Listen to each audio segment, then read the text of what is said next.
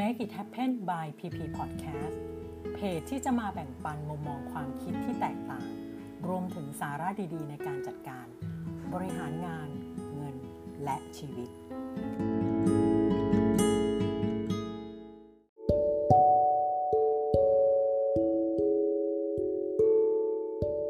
สวัสดีค่ะ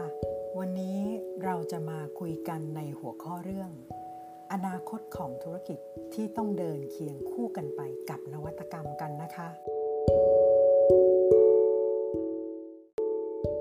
คุณคิดว่าการทำธุรกิจในปัจจุบันนี้เกิด New Normal สาเหตุจากโควิดจริงๆหรอคะ หากเรามองย้อนกลับไปถึงช่วงเวลาที่ผ่านมา หลายท่านก็คงได้รับข้อมูลข่าวสาร จากกูรูผู้มีความรู้อธิบายถึง disruption อยู่ตลอดเวลานะคะ หลายท่านก็อาจจะมองว่าการเกิดโควิดในครั้งนี้ทำให้เกิด new normal หรือการเปลี่ยนแปลงในนวัตกรรมใหม่ๆ จริงๆ แล้วถ้าเราพูดถึง หากธุรกิจ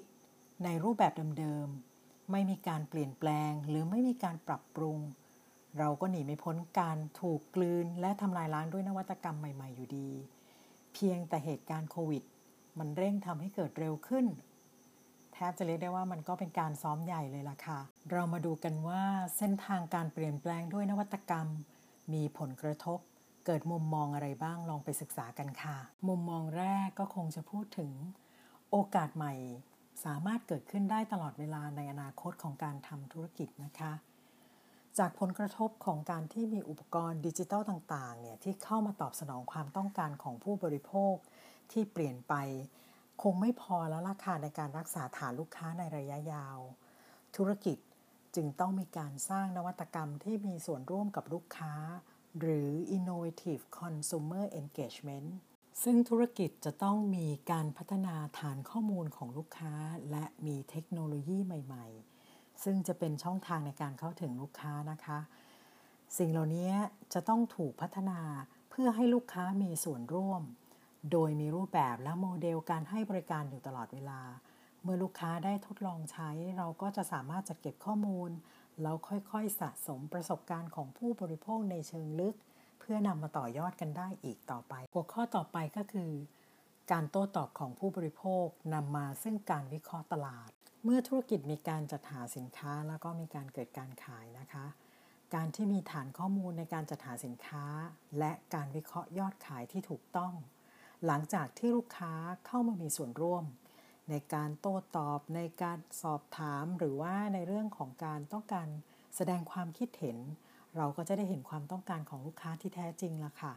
และข้อมูลในเชิงลึก เราก็จะสามารถนำมาพัฒนาในการบริหารธุรกิจได้หลากหลายมิตินะคะ อย่างเช่น ในเรื่องของการออกแบบสินค้าที่ตรงใจผู้บริโภค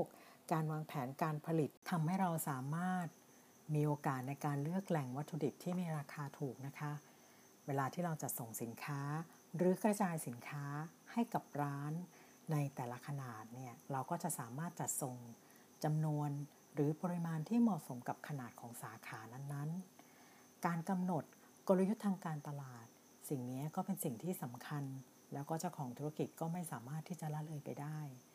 มันมีผลกระทบอย่างไรล่ะคะ ก็มีผลกระทบในเรื่องของด้านราคาไงล่ะคะ รวมถึงการจัดกิจกรรมส่งเสริมการขาย หลายๆ บริษัทนะคะ การที่เรามีฐานข้อมูลดังกล่าวเนี่ยจะช่วยให้บริษัทมีการตัดสินใจได้แม่นยำแล้วก็ดียิ่งขึ้น เพราะบริษัทเองก็สามารถที่จะรักษาผลกำไร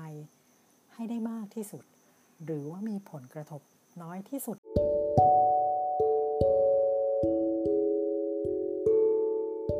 หัวข้อสุดท้ายที่เราจะคุยกันในวันนี้ ก็คือการวิเคราะห์ความต้องการของลูกค้าส่งผลต่อนวัตกรรมในระบบ supply chain กันอย่างไรคะการที่จะเป็นผู้นำในธุรกิจ เราก็ต้องสามารถตอบสนองความต้องการของลูกค้าได้ทันท่วงทีนะคะ ดังนั้นการพัฒนานวัตกรรมใหม่ ๆ เกี่ยวกับระบบการส่งสินค้า จะก่อให้เกิดความสัมพันธ์ที่ดีต่อลูกค้า ที่สำคัญที่สุด ก็ยากอยู่เหมือนกันนะคะ กับการที่เราจะต้องเปิดใจในการที่จะยอมรับ และก็เรียนรู้ แต่ก็มีความมั่นใจนะคะว่าไม่เกินความสามารถของคุณผู้ฟังทุกๆ ท่านนะคะ เราค่อยๆศึกษาความเชื่อมโยงในเรื่องของรูปแบบ และนวัตกรรมการบริการใหม่ ๆ ถึงแม้จะมีการพัฒนาอยู่ตลอดเวลาตามความต้องการของลูกค้าที่เปลี่ยนไป การบริการ อย่างที่เราเห็นปรากฏการณ์จากโควิดนะคะที่เร่งรัดหรือกระตุ้นให้เราได้เรียนรู้ว่า ถ้าเรามีการสะสมฐานข้อมูลนะคะ แล้วก็สามารถวิเคราะห์ความต้องการของผู้บริโภค ที่เปลี่ยนแปลงไปอย่างทันท่วงที ก็จะพัฒนาให้เกิดธุรกิจใหม่ๆ เช่น Food Delivery Shopping ออนไลน์เราสามารถผสมผสานความต้องการของลูกค้าในรูปแบบออนไลน์และออฟไลน์นะคะ ประสบการณ์ของลูกค้าที่ถูกการเปลี่ยนแปลงอยู่ตลอดเวลา ลูกค้าบางคนก็อาจจะชอบซื้อสินค้า แบบออนไลน์ ลูกค้าบางคนก็อาจจะชอบซื้อสินค้าแบบออฟไลน์ เพราะฉะนั้นการตอบสนองความต้องการของผู้บริโภค ได้ถูกใจ ถูกต้อง ถูกเวลา ก็จะสามารถพัฒนานวัตกรรมใหม่ ๆ อย่างเช่น ในเรื่องของระบบ supply chain มีหลาย ๆ บริษัทหรือหลาย ๆ ธุรกิจนะคะ ก็มีการสร้างหุ่นยนต์เพื่อรองรับการผลิตสินค้า การคัดสรรแหล่งวัตถุดิบที่มีราคาถูก การจัดสรรระบบคลังสินค้า และการจัดส่ง